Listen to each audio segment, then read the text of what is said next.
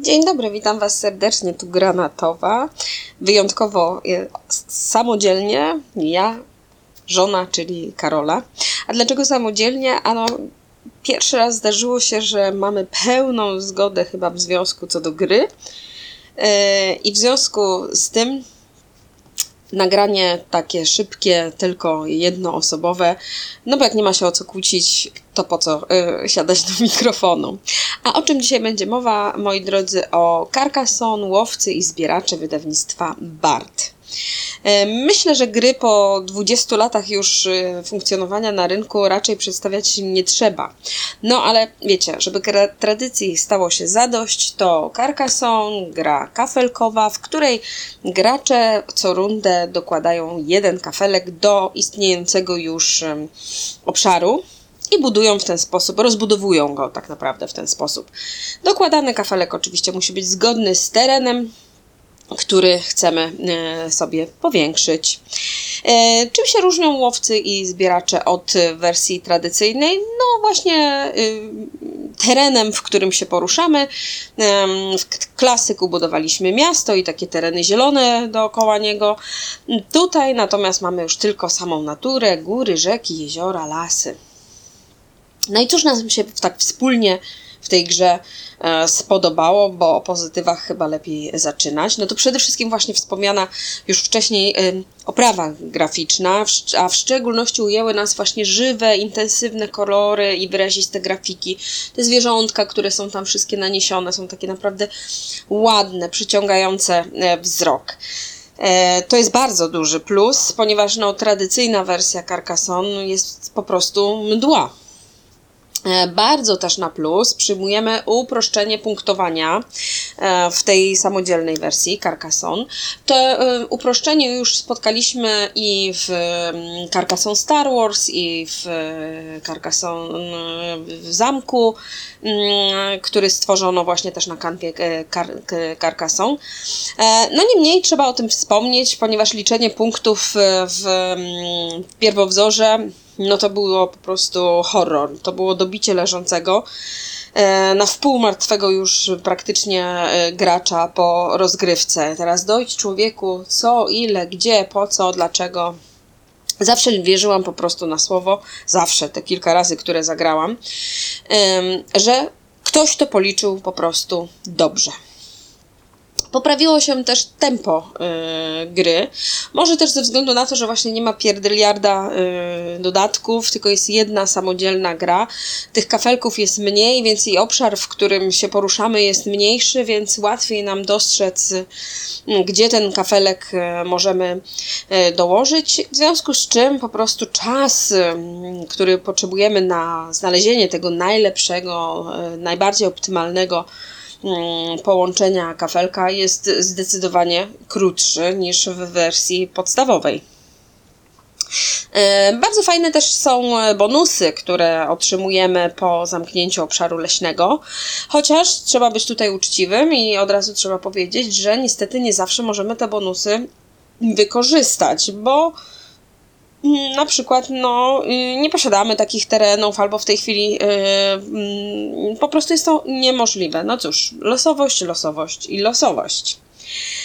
E, I ostatnia rzecz, która mi się mm, podoba i która tak naprawdę w, trzeba oddać to całej wersji, mm, całej serii Carcassonne, e, to mianowicie prostota y, zasad. No tutaj mm, mówisz jedno, wybierz kafelek i po prostu dołóż tam, gdzie pasuje.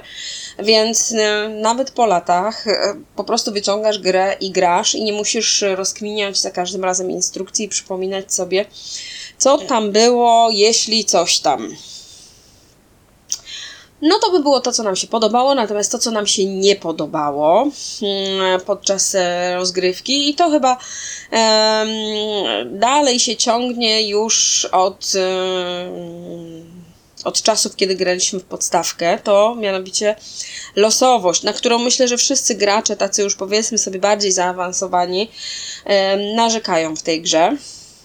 E, ponieważ może ona popsuć po prostu frajdę mm, z rozgrywki.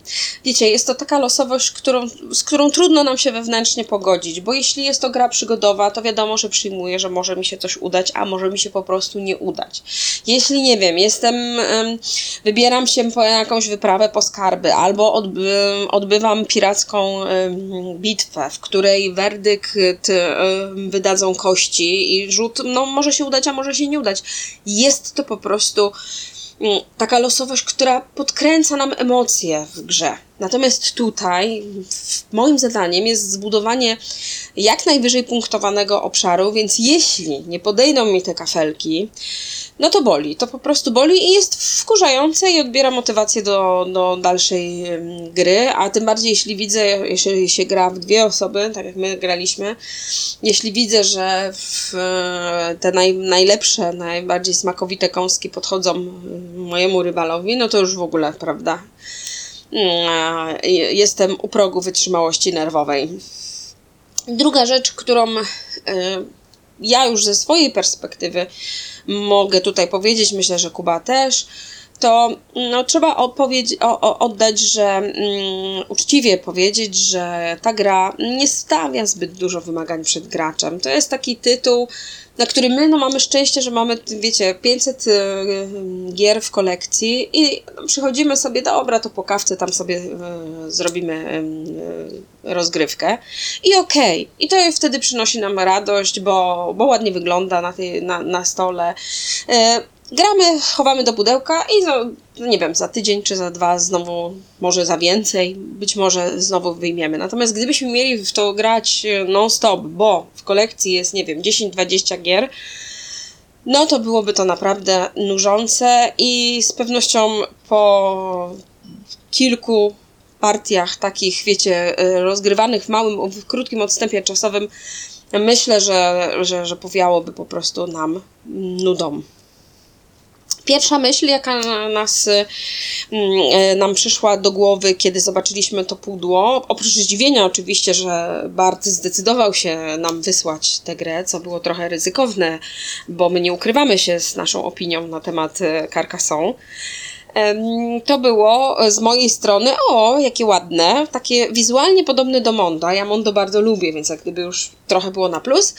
Kuba natomiast, e, jak to facet, o, będę miał maczugę, zobaczył gdzieś mamuta i myślał, że będzie mógł sobie, wiecie, pofolgować. Z kim zagram? E, zasady są tak banalne, że w zasadzie absolutnie z każdym można w to zagrać. Gra jest klasyfikowana jako gra rodzinna, więc tutaj się sprawdza najlepiej, o czym tak naprawdę też świadczy ilość sprzedanych do tej pory egzemplarzy. Kuba twierdzi, że zagrałby z każdym, byle miał odpowiedni wiek, czyli wiecie, 12. No i teraz ostatnie pytanie. Czy gra zostaje u nas w kolekcji?